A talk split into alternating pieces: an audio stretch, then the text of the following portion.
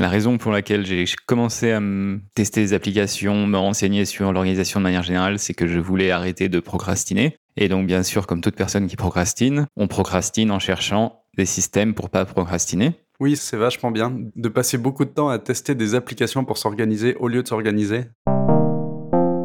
Qu'est-ce que tu bois, Dauro ?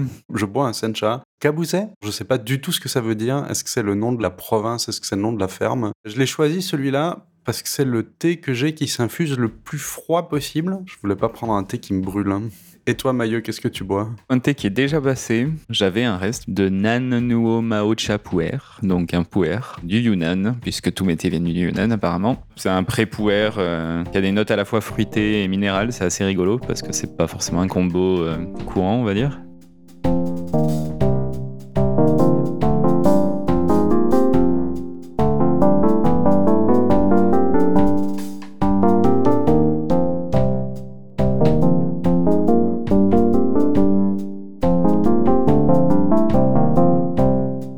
Premier vrai épisode où on peut rentrer un petit peu dans les détails de peut-être une petite série sur comment on s'organise. L'épisode précédent, pour rappel, on avait un peu fait le tour des différents outils d'organisation. Et aujourd'hui, on va rentrer un peu dans le détail de comment gérer ces tâches, comment toi tu fais, comment je fais. T'as un peu plus de chemin que moi à ce niveau-là. Je vais avoir plein de questions à te poser. En rappelant qu'on n'est pas non plus parfait. Typiquement, ce que moi je vais décrire, c'est en partie un truc un peu idéal. Faut pas oublier qu'on reste humain. Les gestionnaires de tâches qui existent sur son ordinateur, en ligne ou sur le téléphone. On a mentionné plusieurs programmes l'épisode précédent, donc au pire, retournez écouter l'épisode précédent. C'est la jungle, je crois qu'on peut dire ça. Je choisis d'arrêter d'en tester 150 000 parce que sinon je passe plus de temps à en tester qu'à les utiliser. Ce qui est le bon choix. C'est un peu pour ça aussi que j'utilise toujours OmniFocus en fait depuis un certain temps. Il y a des choses que j'aime pas dessus, etc. Mais si je m'amuse à changer des nouveaux, ça va servir à rien. Ouais, c'est ça. Il fait tout ce qui est possible globalement, c'est à moi de l'utiliser et voilà.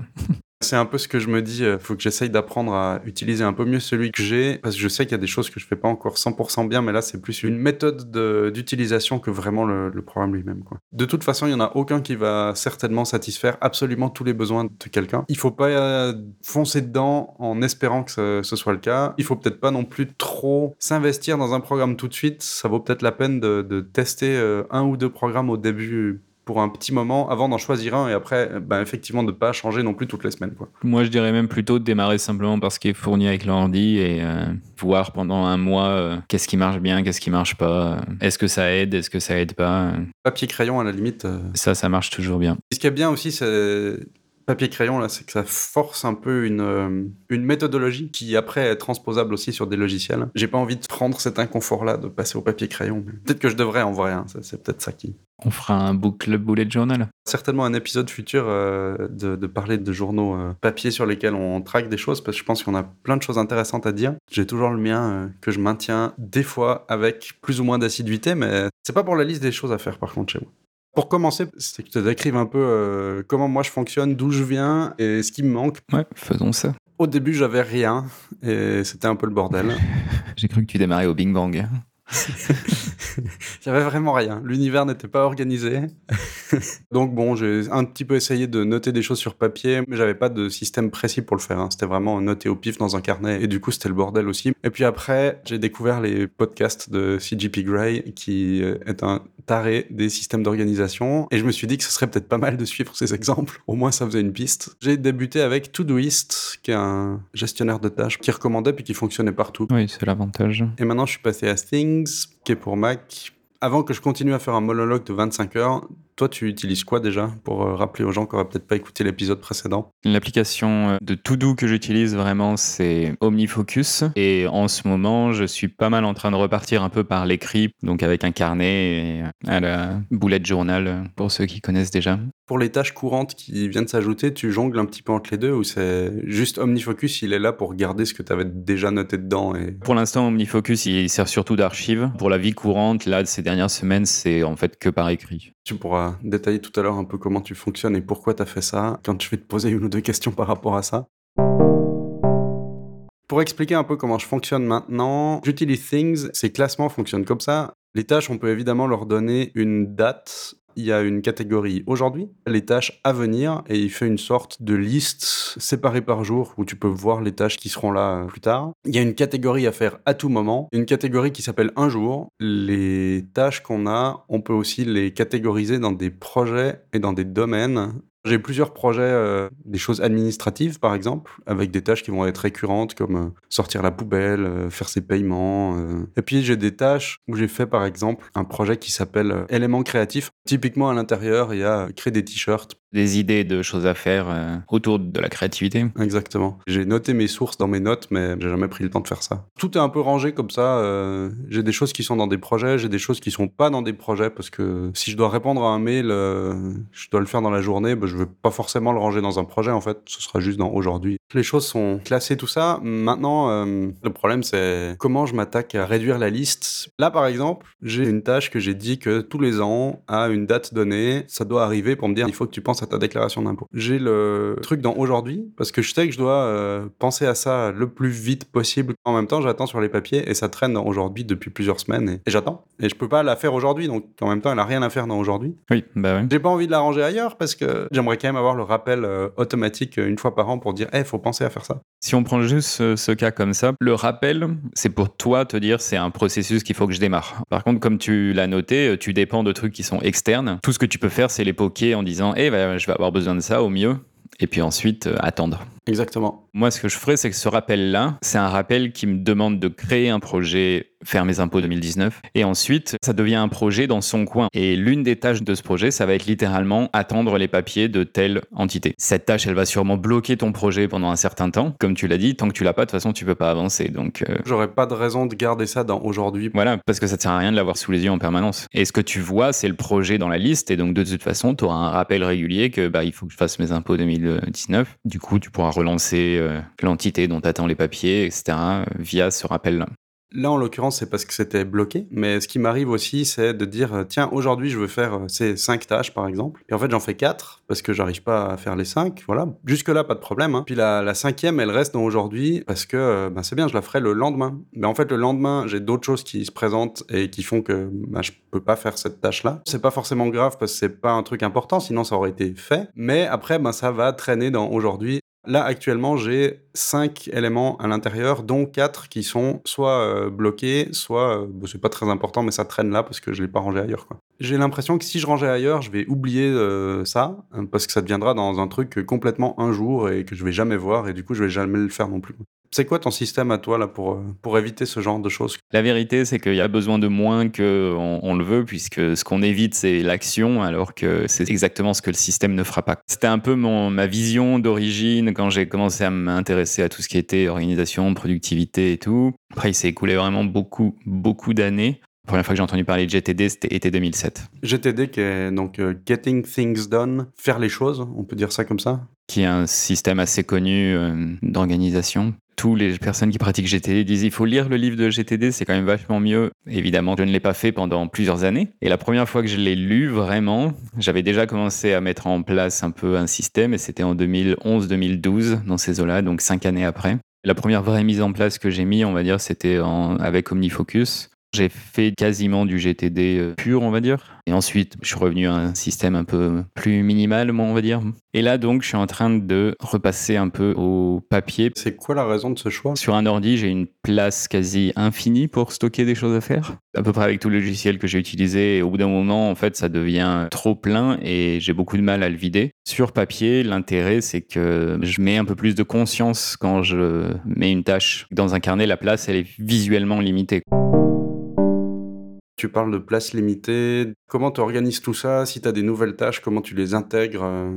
J'applique un peu vraiment les 5 étapes, on va dire, de GTD, 5 ou 4, parce qu'il y en a une que je fais un peu en simultané, mais la première étape, c'est la capture. Capturer ce à quoi on pense. Pour ça, pendant longtemps, j'avais un petit carnet dans ma poche avec un stylo. Depuis que je suis passé à iOS, j'utilise mon téléphone directement pour capturer les choses. Donc c'est vraiment « Ah tiens, je viens de penser qu'il faut que je poste une lettre, donc tout de suite, je note « poster une lettre ». L'idée de la capture, c'est sur le moment, pour éviter en fait que cette pensée-là ou ce truc à faire te dérive sur autre chose. Si t'es en train de bosser, que tu penses à ah, il va falloir que je fasse la vaisselle ou un truc comme ça, je sais pas, ou envoyer une lettre, ben, justement, tu le notes, tu le sors, t'es assuré que c'est sorti, et maintenant tu peux continuer de bosser. Le double avantage, c'est que tu vas pas te focaliser là-dessus parce que tu l'as noté, puis en même temps, tu risques pas de l'oublier non plus. Ce qui est important, c'est qu'il faut la capture, elle doit être très rapide. C'est pas un moment où on définit comment les choses vont se passer. C'est-à-dire, si je pense justement à il faut que j'envoie une lettre à la banque, je vais capturer lettre à la banque, point. Il n'y aura pas de date, il n'y aura pas de classement dans un projet. Il faudra repasser dessus derrière pour clarifier un peu tout ça.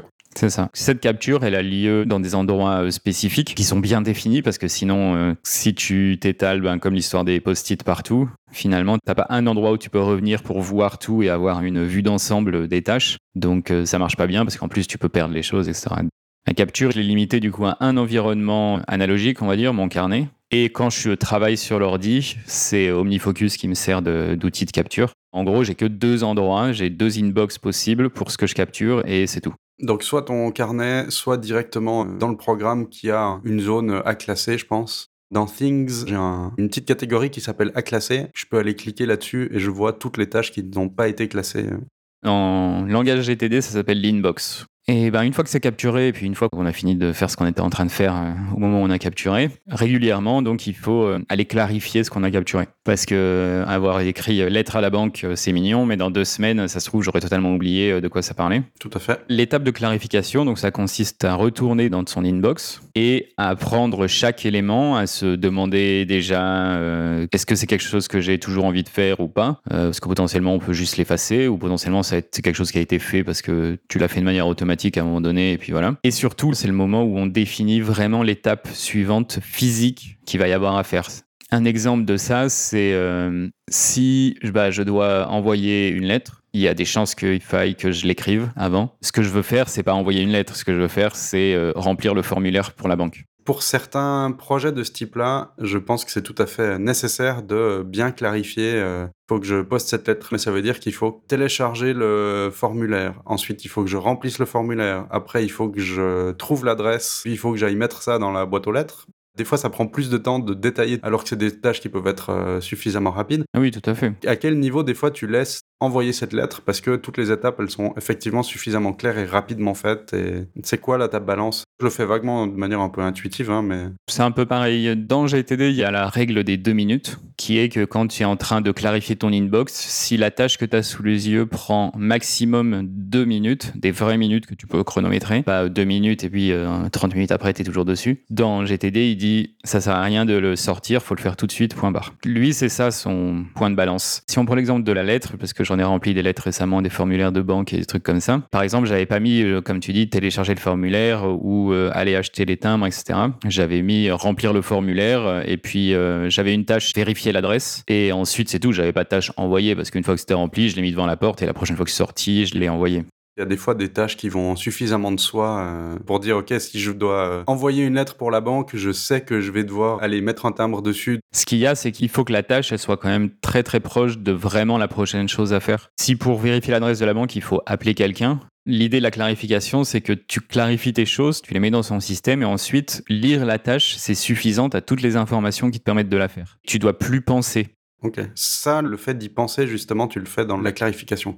Si vérifier l'adresse de la banque, ça demande en fait à appeler ma conseillère. La prochaine étape, je devrais plutôt mettre appeler XXX pour clarifier l'adresse de la banque, tu vois. Avec directement l'action, le verbe d'action qui va avoir lieu. La vraie action, c'est que je vais appeler quelqu'un, voire même le numéro de téléphone, comme ça je clique et puis ça l'appelle automatiquement, tu vois. Mini parenthèse sur les verbes d'action, effectivement, c'est quelque chose que je fais et qui est surprenamment très efficace comme manière de tromper un peu notre cerveau pour faire les choses et autres. Je vais pas mettre lettre banque, mais bien répondre à la banque ou poster la lettre. Il y a vraiment quelque chose à faire.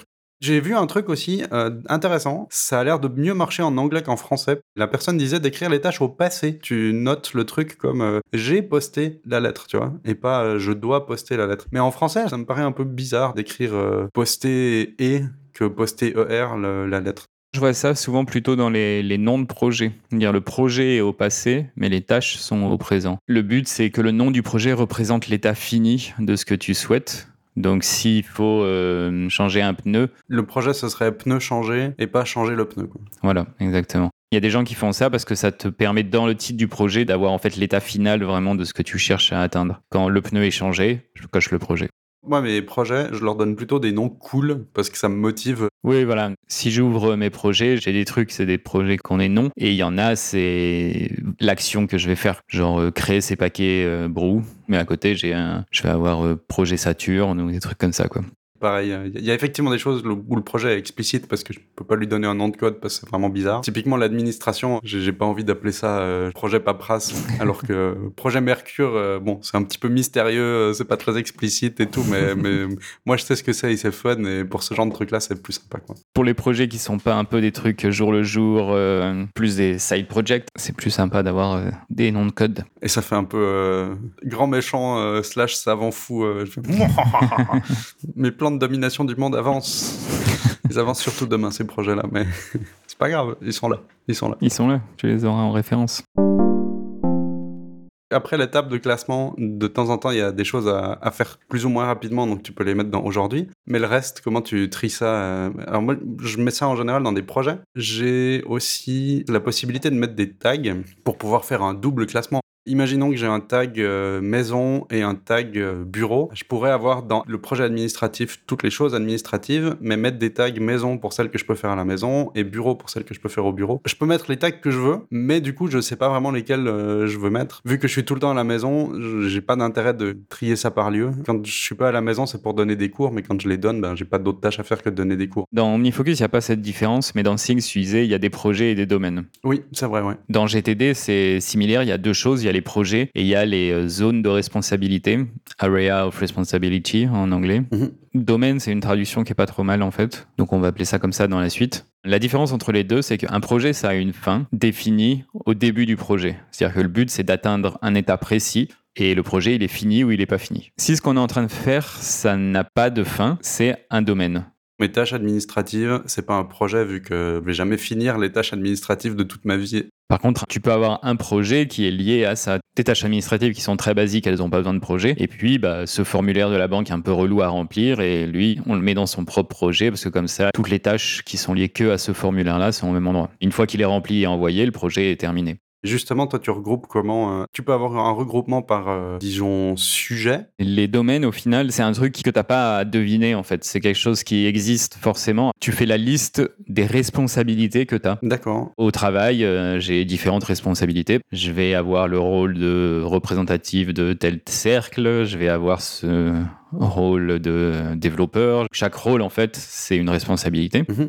Dans le cas du perso, j'ai une responsabilité qui s'appelle home, puisque j'habite dans un appart et il faut l'entretenir. Donc ça, typiquement, c'est une responsabilité et pas un projet, parce qu'il n'y a pas de fin. J'aurai toujours des choses à faire dans ce lieu. Par contre, de temps à autre, réparer un placard, ça peut devenir un projet, parce qu'il faut acheter du bois, acheter machin, je sais pas, des trucs comme ça. T'as un peu plus le classement par responsabilité. T'as pas forcément de regroupement par lieu ou par durée. J'utilise un peu les tags, mais pas tant que ça. J'ai quelques tags de lieux, principalement en fait pour les choses à faire qui sont vraiment liées à un endroit physique. Les projets, souvent, on dit que c'est des catégories verticales et les tags, c'est des catégories horizontales.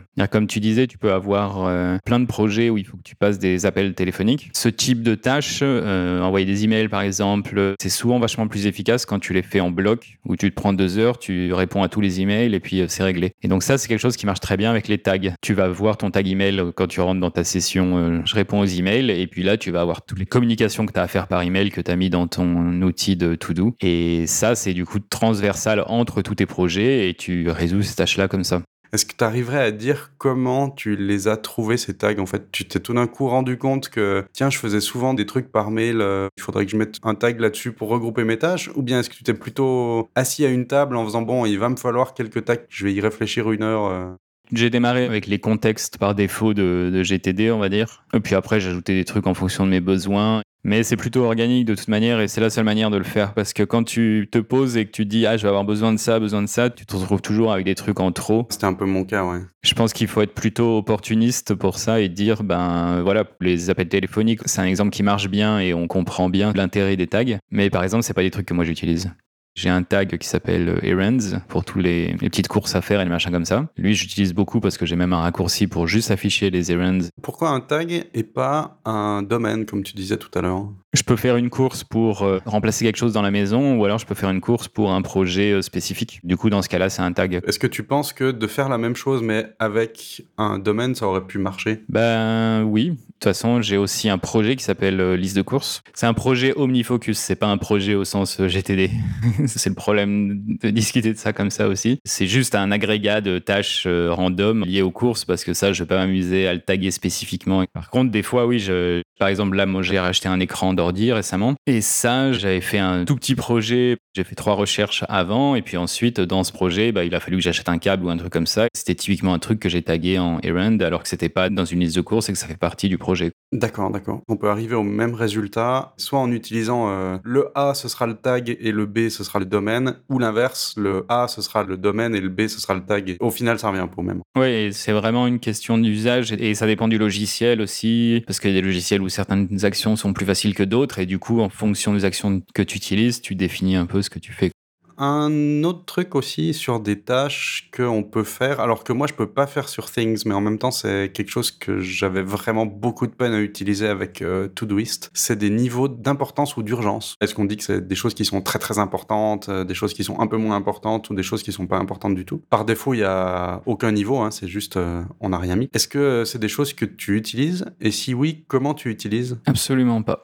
Pas du tout, tu n'utilises pas ça ? Non, dans OmniFocus, j'ai qu'un seul niveau d'importance qui est le flag. On peut cliquer sur un petit drapeau et puis ça met en valeur la tâche. T'as quand même un truc pour la mettre en avant. Oui, mais ça me sert en fait à faire mes tâches du jour. C'est-à-dire que je flag ce que je compte travailler aujourd'hui et ça, c'est ma liste du jour. Au lieu de les mettre dans aujourd'hui. Il n'y a pas d'aujourd'hui dans Omni. Ma liste d'aujourd'hui, elle affiche que ce qu'il y a une due date et puis les flags. Pourquoi autrement tu choisis de ne pas utiliser des systèmes d'importance ? Ça ne me servait pas en fait. J'avais essayé à un moment donné de prioriser les choses via 3 priorités ou des trucs comme ça. Mais en fait, je passais mon temps à les classer et je m'en servais pas spécialement ensuite. Et puis rapidement, les choses changeaient. Il y a des choses qui paraissent urgentes au moment où tu les notes, au moment où tu les clarifies, mais qui en fait le sont pas. Et l'inverse est vrai aussi.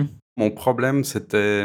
J'essayais de mettre des niveaux d'importance pour dire « ce serait vraiment bien que je fasse cette tâche-là en premier, parce que ce serait bien qu'elle soit faite ». Évidemment, c'était les tâches les plus désagréables à faire, donc les tâches que je procrastinais le plus. Et finalement, elles se retrouvaient quand même à pas être faites. Donc les niveaux d'importance de ces trucs-là, ça me servait. Pas grand-chose. On touche déjà un peu à la partie de faire les choses, puisqu'une fois qu'on a clarifié, organisé, il va falloir les faire. Alors, si on applique GTD pur, il y a tout un système de niveau d'énergie où tu vas poser des questions en disant « est-ce que mon niveau d'énergie, c'est assez faible, donc il me faudrait des petits trucs un peu faciles à faire ?» Puis tu vas filtrer tous tes trucs basés sur les 6 moyens de prioriser. Je me souviens plus du nom, mais bref. Ok, donc ça, tu devrais déjà, quand on remplit les informations d'une tâche, dire « ça, c'est une tâche qui va me prendre beaucoup d'énergie ou peu d'énergie » pour qu'après, on puisse les retrouver par rapport à ça. Il y a un système de ce type-là, ouais. En suivant purement le système à la lettre, ça me paraît tellement lourd parce qu'on passe tellement de temps à classer ces tâches. Oui et non, t'es pas obligé de dire à l'avance combien la tâche sera, c'est au moment où tu choisis la tâche que tu peux le définir aussi. Mais par contre, oui, c'est ce que je disais au début, ça reste un système qui est très complet, assez lourd et qui est fait aussi pour des gens issus un peu de boulot style plus business, où quand t'es au boulot, t'es un peu plus en continu à devoir traiter tes entrées et choisir constamment quelle entrée a de l'importance, quoi. Ce qui est effectivement certainement très bien pour ces situations-là. Mais... Si t'es pas trop en situation où tes entrées changent souvent, il y a beaucoup de choses dans GTD qui sont overkill. Ouais. Moi, le matin, je reprends mon carnet, je regarde les tâches des jours précédents que j'ai pas faites, je me pose la question de est-ce que je vais les faire aujourd'hui, c'est une priorité, mais peut-être pas. Et puis ensuite, une fois que j'ai défini 3-4 tâches, je commence à bosser dessus. Si j'ai fini ces 4 tâches-là, je vais aller en chercher d'autres. La plupart du temps, en fait, j'ai pas besoin de les finir, j'en ai d'autres qui apparaissent. Je vais essayer de revenir un petit peu en arrière pour mieux nous élancer plus loin. Quand tu crées les tâches, tu n'utilises pas forcément les trucs qui sont importants ou pas. Tu commences ta journée et tu regardes les tâches qui sont à venir et t'en fais quelques-unes et au fur et à mesure, tu choisis les tâches suivantes. Comment tu gères un petit peu ça ? De même qu'il faut séparer la capture et la clarification pour être efficace dans les deux. Je sépare le choix des actions et faire les actions, sauf si ça prend moins de 2 minutes. Mais moins de vraies 2 minutes. Et moi, il n'y a pas beaucoup d'actions qui me prennent moins de 2 minutes dans ma vie. Si on a vraiment des 2 minutes top chrono, même si c'est répondre à un mail rapide, c'est rare que j'arrive à le faire en moins de 2 minutes. Ouais, pareil, c'est assez rare. Mais du coup, je vais d'abord faire une grosse étape de clarification sur toutes les choses nouvelles. J'ai des mails qui sont arrivés. C'est des tâches externes qu'on m'a envoyées d'une certaine manière. La première chose que je fais le matin, en fait, c'est reprendre tout ça, voir ce qui est apparu. Basé sur ces éléments-là, j'en sélectionne une petite quantité que je vais faire. Tu auras plutôt tendance à en choisir. Tiens, il y aura 10 tâches à faire, ce sera les 10 prochaines tâches et on verra bien combien j'en fais aujourd'hui. Le reste, ce sera reporté. Ou bien est-ce que tu choisis plutôt de dire, je vais déjà en faire 2. Je sais que ce sera pas assez parce que je pourrais en faire plus, mais je referai un passage après. J'essaie d'en planifier le moins possible parce qu'on fait toujours moins que ce qu'on pense. J'ai l'impression, en tout cas. Oui, et puis des fois, il y a des surprises. On n'a pas estimé le temps imparti à une tâche simplement parce qu'on ne s'attendait pas à ce que la tâche comporte certaines actions. Je vais juste détartrer l'évier, mais en fait, maintenant, je me rends compte que c'est toute la plomberie qu'il faut changer. Et bon, toi, t'en choisis plutôt moins. Et puis, peut-être que 2 heures après en avoir choisi quelques-unes, ta liste, elle sera vide et tu viens de nouveau la re-remplir. Ouais, voilà. L'avantage de faire ça, c'est qu'on a l'impression de constamment finir la liste. Les jours où je fais ça, c'est des jours où je fais finalement plus de choses, ou en tout cas avec plus de focus. Et c'est les jours qui sont tendance à être meilleurs, je trouve. Est-ce qu'on peut dire que tu utilises le côté most important tasks, les tâches les plus importantes ? Est-ce que tu fonctionnes comme ça ? Pas de manière explicite finalement, mais c'est un peu ça l'idée. Ouais. C'est appelé MIT, souvent most important tasks. Le principe, c'est 3 tâches les plus importantes que tu fais tout de suite. Et je crois qu'à la base, tu es censé les définir la veille ou un truc comme ça. Mais oui, c'est l'idée, je vais mettre le plus important tout de suite, parce que comme ça, au moins, si le plus important se met à me prendre toute ma journée, au moins, je l'aurai quand même... attaquer quoi. Comment ça marche ? Parce que ça, c'est un problème que j'ai. Si le plus important n'est pas fini, là, je dis ça dans le sens où le plus important, des fois, c'est moi qui le choisis et j'ai pas de facteur externe. Hein. Ça peut être aujourd'hui, j'ai absolument envie de finir le montage du podcast, par exemple. Donc ça, c'est le truc le plus important, voilà. Et en fait, j'arrive pas à le finir parce que ça me prend plus de temps que prévu. Puis après, les 5 prochains jours, je peux pas forcément travailler dessus parce que j'ai d'autres choses à faire, voilà. Mais du coup, c'est une tâche qui traîne, qui était importante mais qui est du coup non résolue. Comment tu gères ce genre de choses-là ? Où est-ce que tu les ranges aussi après, tu vois ? Il y a différentes façons de faire, mais souvent, si quelque chose est trop long, c'est que techniquement la tâche est peut-être trop large pour tenir sur une seule ligne, je veux dire, pour juste que ce soit une tâche. Ça peut être un symptôme de ce cas de figure. Typiquement, créer un clone de Facebook. Il aurait fallu séparer la tâche en plus petites parties. Là. Au moins en 2. Hein, au moins. Ouais, au moins. Voilà, donc ça peut être un symptôme de ça. Ensuite, il y a des tâches où l'exemple du montage de l'épisode, c'est potentiellement une tâche qui devrait être récurrente. Si tu bosses dessus 3 heures et que c'est pas fini, tu le coches parce que tu l'as fait et que ça fait plaisir de cocher un truc, mais tu te remets une tâche, finir la dernière heure, j'en sais rien, tu vois. Dans mon gestionnaire de tâches, là, par exemple, je peux répéter une tâche... Ou alors, en répétition pure. Et quand elle est vraiment finie, là, tu l'effaces complètement. Le problème avec ce genre de choses-là, je peux dire que je vais répéter une tâche après la réalisation, mais il va me mettre une date dessus. Donc je vais potentiellement le retrouver dans aujourd'hui. Oui, mais ensuite tu peux le virer à une autre date si t'as pas envie. Oui, alors bien sûr. Comme t'as dit, tel jour, cette tâche-là était importante, mais le lendemain, elle l'est plus. Oui, il y a des choses qui sont importantes certains jours et qui, le lendemain, le deviennent plus. C'est les problèmes avec les contextes de GTD, c'est que si t'as rien d'externe qui va te forcer juste à certains projets ou à certaines tâches, c'est toi forcément qui dois faire cette décision. Des fois, c'est plus compliqué de faire ces décisions et des fois, du coup, il y a des choses que tu fais pas parce que tu prends constamment une autre décision. Oui, exactement. Ce que je fais, pour ça, je vais me définir des plages horaires dans lesquelles je fais certains types de tâches. Typiquement, le podcast. Le mardi matin, une semaine sur 2, j'ai un bloc d'horaire qui s'appelle Podcast, qui correspond pas forcément au moment où on enregistre, pas forcément au moment où on se voit, mais c'est juste le moment où, quand j'arrive dans ce bloc de temps, je vais ouvrir le projet Podcast et je vais essayer de faire des tâches qui sont en lien avec le podcast pour tous les petits trucs, mettre à jour tel morceau du site qui marche pas bien ou ce type de choses. Et puis si le temps que t'as réservé pour ça, t'as rien à faire dedans, c'est pas grave, tu vas le remplir avec autre chose. Voilà. Et si c'était pas assez, tant pis, je sais que dans 2 semaines, je recommencerai. C'est un peu double. L'endroit où tu ranges tout ça, c'est que t'as ça dans le gestionnaire de tâches, mais t'as aussi ça dans ton calendrier. Donc c'est le calendrier qui te dit que cette plage horaire, c'est le podcast. C'est un événement dans le calendrier, le mardi de 9h à 13h. Ouais, là, c'est peut-être des choses que moi, je devrais un peu revoir, dans le sens où ce que j'ai dans mon calendrier, c'est uniquement des rendez-vous que j'ai avec d'autres personnes. J'ai pas du tout de plage horaire de tâches à faire ou autre. Donc, j'ai pas d'horaire de travail avec ça, tu vois. Pour certaines choses, ça marche bien parce que c'est littéralement un rendez-vous avec ton projet pour t'assurer que ton projet, il avance. Par contre, ce que je vais pas faire, c'est mettre des tâches précises. J'ai juste un événement qui s'appelle Podcast Time.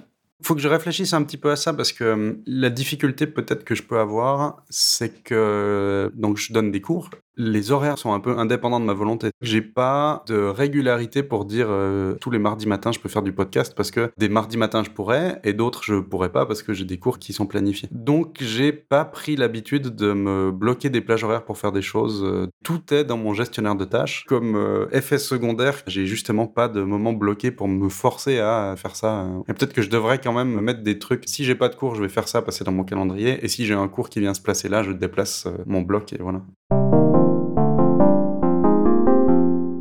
La dernière étape de tout système, c'est la maintenance du système ? Ouais, alors ça, c'est un truc que je fais très peu, voire pas du tout. Tout outil nécessite une maintenance, sinon son entropie augmente. Donc, la dernière partie de tout ça, c'est la revue des choses. Par revue, qu'est-ce qu'on entend justement ? Qu'est-ce que tu vas faire ? Alors en anglais, il appelle ça la weekly review, dans GTD en tout cas. Mais la plupart des systèmes vont avoir une logique de revue, réflexion. Des fois, ça s'appelle réflexion, ouais. Donc l'idée, c'est renégocier tes engagements avec toi-même. Chaque tâche que tu prends, chaque événement que tu mets dans ton calendrier, chaque quoi que ce soit, c'est un engagement que tu t'es mis à toi-même en disant bah, « ça, c'est quelque chose que j'ai envie de faire ». Concrètement, tu fais quoi ? Tu passes la liste des choses qui sont où ? Qu'est-ce que tu regardes en priorité ? Avec OmniFocus, il y a un système de review qui est intégré. Automatiquement, il y a une section qui s'appelle Review et les projets, toutes les 2 semaines, ils vont arriver dans Review ou toutes les semaines, je ne sais plus. L'idée de base, c'est que tu reviews tout le système. Donc, tu vas passer l'intégralité de la liste de tes tâches. Tes tâches, ton calendrier. Généralement, ça commence par une première partie où tu fais une étape de capture, clarification. Avant de vérifier que les vieux trucs sont à jour, il faut aussi t'assurer que tu as une nouvelle chose. Et typiquement, ça démarre par une des premières étapes de... Tu regardes ton calendrier, mais tu regardes les 4 dernières semaines et les 2 prochains mois. Faire ça, ça va déclencher des choses en disant « Ah, mais attends, il y a 2 semaines, oui, j'ai eu ce rendez-vous et puis j'avais dit qu'il fallait faire ça. » T'avais oublié de le noter, ça arrive. Et bien là, hop, c'est un moment où tu peux récupérer cette tâche. Et puis dans 2 mois, tu as un billet d'avion que tu as déjà pris, mais il faudrait peut-être commencer à se demander quelles affaires prendre. Donc ben, hop, ça trigger une tâche qui dit faire la valise. Donc tu fais une première étape vraiment de rassemblement de choses. Regardez le calendrier, moi c'est ce que je fais tous les jours, quasiment je regarde les 4 derniers jours et les 4 prochains jours. Je fais ça un peu tous les matins. D'accord. Et ensuite, ben ouais, tu vas aller à travers tout ton système, ou en tout cas des morceaux du système, mais de manière à ce que tu aies tous les morceaux visibles. Donc c'est pour ça que OmniFocus, à partir du moment où tu as créé un projet, toutes les 2 semaines, il va arriver dans Review par rapport à la date de création du projet. Tu n'auras jamais dans Review toutes les choses d'un coup. L'idée, oui, c'est vraiment, je vais prendre le projet, la routine du matin. Est-ce que le projet routine du matin est à jour ? Là, j'ai ma liste des trucs que je fais le matin. Est-ce que cette tâche-là, elle est à jour ? Est-ce que c'est quelque chose que j'ai toujours envie de faire ? Est-ce que c'est pertinent ? Voilà, est-ce que c'est pertinent ? Pourquoi est-ce que ça, c'est dans mon système ? Est-ce que c'est une priorité ? Pourquoi est-ce que c'est une priorité si ça l'est ? Et donc, tu reviews et pendant la review, ça va boucler avec certaines des questions que tu avais avant. C'est à ce moment-là où tu retrouves toutes les tâches. Et c'est à ce moment-là où, à force d'être exposé à tes tâches, naturellement, d'une certaine manière, tu sais qu'il y a ça à faire et que ce formulaire dont j'attends les papiers des impôts, il est toujours en attente, donc ils m'ont pas encore envoyé les choses, donc il faut que je fasse une tâche pour les relancer. Ou alors il est toujours en attente, mais j'ai déjà reçu les choses, donc c'est bon, je peux cocher ça. Et puis l'étape suivante maintenant, c'est remplir le formulaire.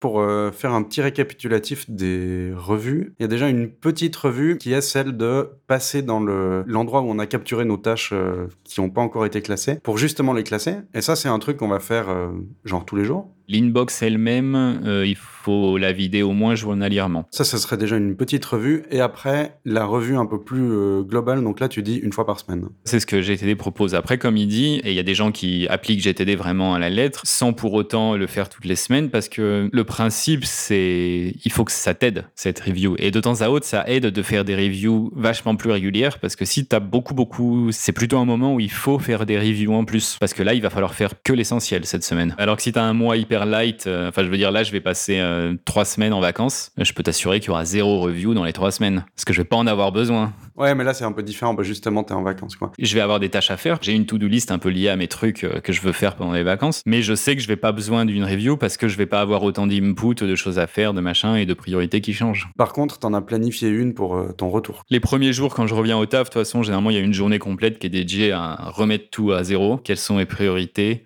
Donc la revue globale qu'il faudrait idéalement faire toutes les semaines, tu vas passer sur toutes tes tâches pour vérifier si c'est encore pertinente, qu'elles restent vraiment à faire ou bien est-ce qu'il faudrait les supprimer, si elles sont toujours là et qu'elles traînent depuis longtemps, pourquoi ? Ce qui m'amène alors à la question de « ça m'arrive d'avoir des tâches qui sont jamais débutées et qui traînent dans un projet depuis des années. Est-ce que j'aurais intérêt à laisser ça dans mon gestionnaire de tâches ou est-ce qu'il faudrait que j'en fasse le deuil pour les supprimer ?» Mais tu vois, si je prends le cas de, justement de ces t-shirts là, comme je disais tout à l'heure, où j'ai des vagues idées de tiens, ce serait rigolo de mettre ça sur un t-shirt. Il n'y a absolument aucune priorité de faire ça, il n'y a pas une envie absolue de faire ça, c'est juste tiens, une fois ce serait chouette. Donc je l'ai noté quelque part pour pas oublier que si, tiens, je pourrais faire ça. Est-ce que je devrais l'enlever de mon gestionnaire de tâches et mettre ça ailleurs en fait ?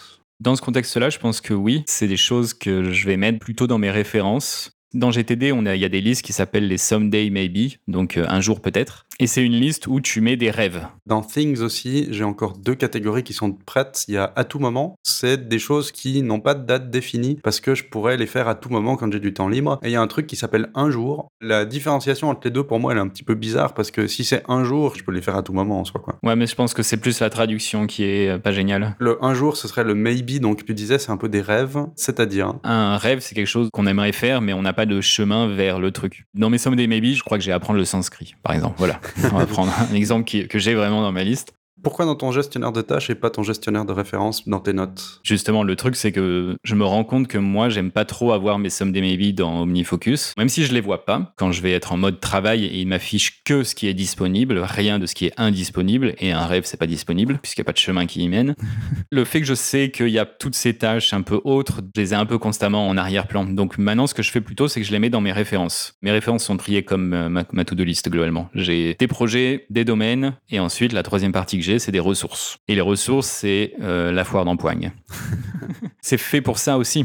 Les ressources, c'est un peu tout ce qui m'intéresse. C'est, j'aime bien cette photo de maison dans les bois. C'est une inspiration que j'aime bien, je le mets dans mes ressources. C'est, ce serait marrant de faire des t-shirts. Ah, et puis j'ai 3 idées, je vais ouvrir une note, créer des t-shirts, mettre les 3 idées. Est-ce que tu as une passerelle depuis ton gestionnaire de tâches pour penser à aller regarder s'il n'y aurait pas des rêves à faire dans le gestionnaire de notes ? Ça fait partie de ta review. Pour le cas des listes, un jour peut-être, tu vas pas aller le voir toutes les semaines parce qu'il y a peu de chances qu'il y ait un changement autour de ça au niveau de la semaine. Par contre, tous les mois, ça vaut le coup d'y aller, ouais. C'est ta review un peu plus mensuelle, quoi. Tous les mois, tous les trimestres, de retourner voir. Ça va créer des liens, créer des nouvelles idées potentiellement ou éliminer des idées. C'est-à-dire que, ah oui, j'avais noté ça, mais bon, astronaute, ça va être chaud maintenant. Ouais, je vais quand même l'enlever, quoi. Mais par contre, à la place, courir un marathon, ça paraît vachement plus possible. Donc tu remplaces par ça et puis hop. En y revenant régulièrement, tu vas aussi au bout d'un moment réaliser que peut-être que tu as accumulé plein d'idées autour de ça et puis en fait, maintenant, ça paraît presque actionnable, quoi. Donc ça vaut peut-être le coup que ça devienne maintenant un projet et plus simplement un rêve. Ouais, d'accord. C'est un peu plus organique. Pour moi, dans mes références, les ressources, c'est la partie de créativité en fait et c'est elle qui crée des liens. Qui après peuvent se concrétiser en tâches en tout cas, éventuellement même plus parce que justement, tu as accumulé suffisamment de ressources pour pouvoir faire quelque chose avec et ça se transforme en quelque chose à faire justement. Voilà. Et ça marche parce que je fais des recherches et que la recherche, elle me montre des trucs en vrac. Ce qui fait que j'ai plein de choses des fois qui traînent dans mon gestionnaire de tâches, c'est que j'ai un peu une difficulté à faire le deuil d'une tâche qui n'est pas faite. Je me rends bien compte, les t-shirts par exemple, je les ai jamais faits. Bon, c'est pas prévu que je les fasse prochainement. Mais je me dis que si je l'enlève, je risque de l'oublier et ce serait presque dommage parce qu'il y a un petit côté de moi qui dit « oui, mais quand même, peut-être ». Faire des reviews, quelque chose que je ne fais pas actuellement, pourrait m'aider à soit à le ranger ailleurs et du coup à dépolluer un petit peu ma liste de tâches, soit à remarquer que si, tiens, j'y pense souvent, il faudrait maintenant que je le fasse, quoi. Ton cerveau, et la plupart de nos cerveaux finalement, a l'habitude depuis qu'il est gamin de se souvenir des choses à faire. Et globalement, ça a marché pendant très longtemps. Et donc, du coup, pour lui, c'est la seule méthode de fonctionner et c'est la seule méthode où il le considère comme sûr. Si tu commences à écrire les choses, en effet, la première peur qui va apparaître, c'est ça, je vais pas le retrouver, je vais pas le faire, je vais le perdre. Parce que le cerveau, il n'a pas encore l'habitude que ce nouveau système est sûr. Et le seul moyen de rendre le système sûr, c'est de le reviewer en continu. Et en gros, en continu, ça montre au cerveau, ah, mais si, ça, c'est là, en fait. Ben, au bout de 4 ans, je vais peut-être arrêter de le garder dans la tête. C'est pas rapide, hein. Ouais, ou au bout de 4 ans, arrêter de le garder dans la liste aussi, parce que je me rends bien compte que finalement, pour avoir des exemples, pour te raconter des choses, j'ai été regarder certaines de mes listes, quoi. Et il y a des choses dedans que j'avais complètement oubliées, que j'avais notées. Je vais certainement jamais le faire, je pourrais peut-être l'enlever. Ou en tout cas, le ranger ailleurs que dans la liste, qui m'évite après d'avoir peur ou la difficulté de « oh là là, mon Dieu, mais j'ai 150 tâches à faire là-dedans, je vais jamais les faire ». Bah non, effectivement, il y en a que je vais jamais faire. Donc... La review, elle te fout ça en pleine face, en continu, parce qu'elle te dit « t'as 1500 tâches, tu comptes vraiment les faire à un moment donné ? 1500 ? T'es sûr ? C'est pour ça que t'es passé sur papier donc. Et c'est entre autres pour ça que je suis passé sur papier, parce que ça m'ajoute un filtre supplémentaire qui me permet de me dire, bon, ce truc-là, est-ce que je compte vraiment le faire aujourd'hui ? Non, je pense pas. Par contre, je vais le faire dans ce mois. Ça, il y a des chances parce qu'il va y en avoir besoin. C'est pas quelque chose que je vais m'amuser à réécrire constamment dans le carnet. Ou alors, c'est quelque chose justement que je vais peut-être garder dans mes références à la place, parce que je me rends bien compte que c'est pas actionnable. Et que comme c'est pas actionnable, ça veut dire que ça a rien à faire dans ma to-do list. Le principe là, c'est que donc t'écris tes tâches dans un carnet, mais les tâches du jour qui sont pas faites, si tu veux les refaire le lendemain, tu vas devoir la recopier, tu peux pas aller tracer dans le jour précédent. Je l'ai écrit 6 fois cette tâche parce que je fais que de la reporter, alors soit maintenant je la fais vraiment parce que j'en ai marre de l'écrire, soit je décide que je vais jamais la faire parce que j'en ai marre de l'écrire. Ça force d'avoir aussi des reviews en continu. Dans la méthode du bullet journal, pour illustrer un peu une différence par rapport à GTD, ils prônent des reviews le matin, le soir et mensuel. Le matin et soir, c'est des reviews très courtes. Le matin, c'est cataloguer un peu tout ce qui est encore ouvert et définir tes priorités. Le soir, c'est aller dans ta checklist du jour, cocher ce que t'as fait, parce que des fois, t'oublies de cocher des trucs. Prendre le temps de regarder ta liste et de dire « Ah, j'ai fait du bon travail ». Et voilà, globalement, c'est la seule review qui a lieu le soir. Et ensuite, le mois, tu crées un nouveau truc pour ton nouveau mois et tu fais en sorte que il n'y a plus rien dans ton ancien. Tu fais le choix de migrer des choses ou pas, et donc ça te fait une review. J'aime bien quand même le confort d'une application numérique pour pouvoir réorganiser des trucs dans des projets en les glissant et pas en ayant besoin de tracer et tout réécrire. Je sais que c'est justement un inconfort qui me rendrait certainement service en me poussant à faire les choses un peu mieux. Mais pour l'instant, je préfère moins faire les tâches. Il y a des gens qui apprécient pas le bullet journal ou autre parce que justement ça mène plutôt à ne carrément pas faire les choses. L'inconfort devient trop grand en fait, et dans ce cas-là tu l'utilises pas. Et dans ce cas-là, ça veut dire que c'est pas un système qui convient à la personne. Comme on l'a dit avant, il n'y a pas de truc unique, il n'y a pas de silver bullet comme on dit en anglais qui fonctionne pour tout le monde, qui soit parfait pour tout le monde. On a chacun des méthodes de fonctionnement qui sont légèrement différentes, du coup il faut trouver un truc qui marche pour soi et ça peut changer dans le temps. Pour citer ce que tu as dû toi-même noter dans nos notes de l'épisode, le système n'est pas là juste pour lui-même, il doit être là pour supporter ce qu'on souhaite faire. Faut pas dire tiens, je veux utiliser le système GTD pur juste parce que c'est bien et je veux dire que je l'utilise. Il faut qu'on ait un système qui soit adapté à notre manière de faire puis nos besoins, quoi. Si la chose devient une contrainte, évidemment on va pas la faire, et si on la fait pas, après y a des fois l'autoflagellation qui se met en place. Alors qu'en fait le seul problème c'est qu'on s'est mis des règles et qu'on les renégocie pas en fait pour les adapter à notre vraie situation. Ouais, l'autoflagellation de garder des choses dans aujourd'hui qui traînent là depuis un moment, je suis bien familier de ce truc-là. Et d'avoir des listes un petit peu trop longues de choses à faire et d'avoir l'impression que mon Dieu, mais c'est insurmontable parce qu'il y a tellement de choses, donc je vais plutôt commencer autre chose. C'est aussi des choses auxquelles il faut faire attention. Et je me rends compte maintenant, avec tout ce qu'on a discuté aujourd'hui, que c'est aussi dû au fait que j'ai pas de période de review, de revue de choses. Peut-être que ça arrangera un peu la situation si je commence à régulièrement aller regarder dans les choses qui traînent, les réorganiser un petit peu différemment et faire le deuil des choses que, effectivement, je ne vais jamais les faire. Toutes les personnes, quel que soit le système qu'ils pratiquent globalement, la période de review, c'est la pierre angulaire. C'est ce qui fait que le système tient. Ce qui est logique, parce que c'est ce qui fait qu'on maintient le système. Si on passe notre temps à cuisiner, mais qu'à aucun moment la vaisselle est faite, au bout d'un moment, on ne peut plus cuisiner, quoi. Là, c'est pareil. Si on passe notre temps dans un logiciel à ajouter des trucs, mais à aucun moment le ménage est fait, ce truc ne servira plus à rien. Ce sera juste un dépotoir. Et je dis ça en regardant ma liste de projets qui contient 77 projets et 1048 actions. Donc, je ne suis loin d'être parfait sur ce sujet. Attention. Ça me rassure un petit peu, j'ai pas autant de choses. Non, j'ai une quantité de merde. J'ai encore une toute dernière question, c'est comment tu peux gérer des tâches à venir qui prennent un peu trop de temps. Par exemple, même si je le fais pas comme ça, mais je vais prendre le montage du podcast. Imaginons qu'on doive sortir le podcast le premier de chaque mois. Je peux pas faire le montage en une journée. Donc, est-ce que dans la tâche, je vais dire monter le podcast le premier du mois parce que ça doit être fini à ce moment-là, mais il faut que je commence avant. Donc, est-ce qu'il faudrait que je mette la date avant, sachant que comme je peux pas le finir vraiment le jour même, il faut aussi que j'ai une notion de date de fin quelque part, donc comment tu gères ces deux trucs-là ? Je sais que dans Things, par exemple, j'ai une date d'échéance que je peux mettre, mais la date d'échéance, je crois pas qu'il me... Ah oui, ok, il me met à côté une date d'échéance qui correspond pas au fait que je veux faire la tâche demain, par exemple. C'est effectivement deux choses séparées. Je vois les deux qui s'affichent, ouais. Comment tu gères ça sur le principe de fonctionnement ? Il y a deux types de dates pour une tâche, comme tu dis. Il y a la deadline de la tâche et il y a quand est-ce qu'il faut démarrer la tâche. Si on prend l'exemple du podcast, toi, tu as la tâche de monter l'épisode et ça, en effet, c'est quelque chose que tu fais pas en un jour. Donc, ce que je ferais, c'est que je créerais une tâche récurrente qui a une deadline à la date où on est censé publier. Si on a une vraie deadline, parce qu'en l'occurrence, on n'a pas vraiment une deadline non plus, donc...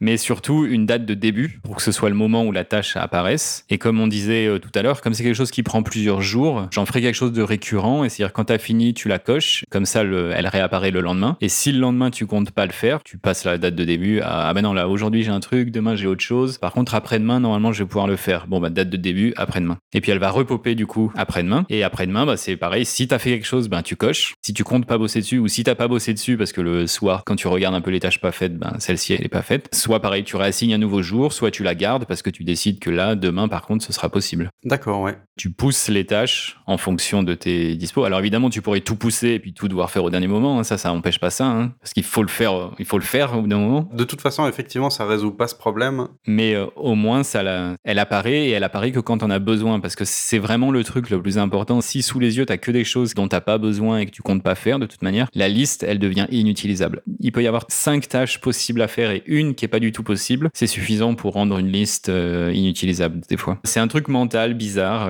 qui fait que ça bloque. S'il y en a un truc qui peut potentiellement nous bloquer sous les yeux, ça va te bloquer, même pour le reste. Soit j'en ai été victime, soit je suis encore un petit peu victime de ce genre de choses-là, donc je sais que c'est des choses auxquelles je dois un peu faire attention et que c'est un travail permanent aussi sur moi-même cette fois. Hein. Là, c'est moins de la gestion de tâches.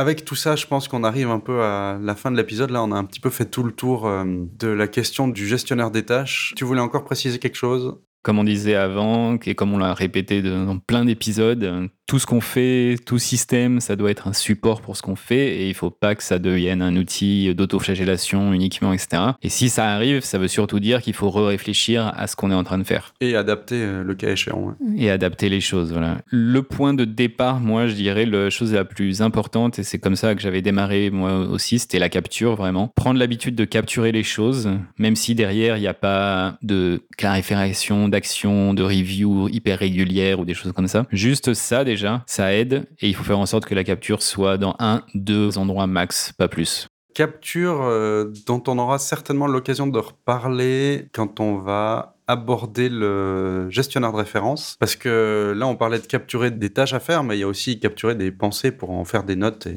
il n'y a pas d'action, mais juste comme tu disais tout à l'heure, tiens, j'ai vu cette jolie photo d'une cabane, pour inspiration, je vais le mettre quelque part. Bon, il faut avoir un système de capture qui va effectivement dans ces deux sens là. Je pense qu'on reviendra un petit peu dessus dans un épisode futur, peut-être le prochain d'ailleurs. Je pense bien, ouais. Puis à bientôt. Ouais, allez, ciao ciao.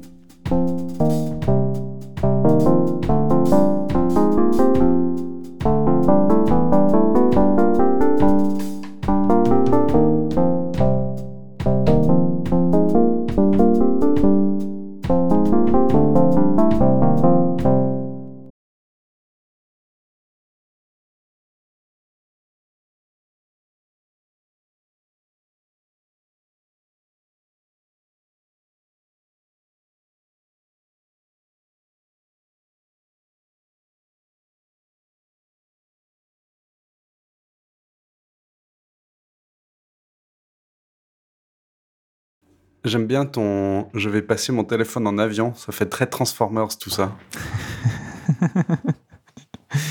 Oui. C'est trop long de dire « mode ».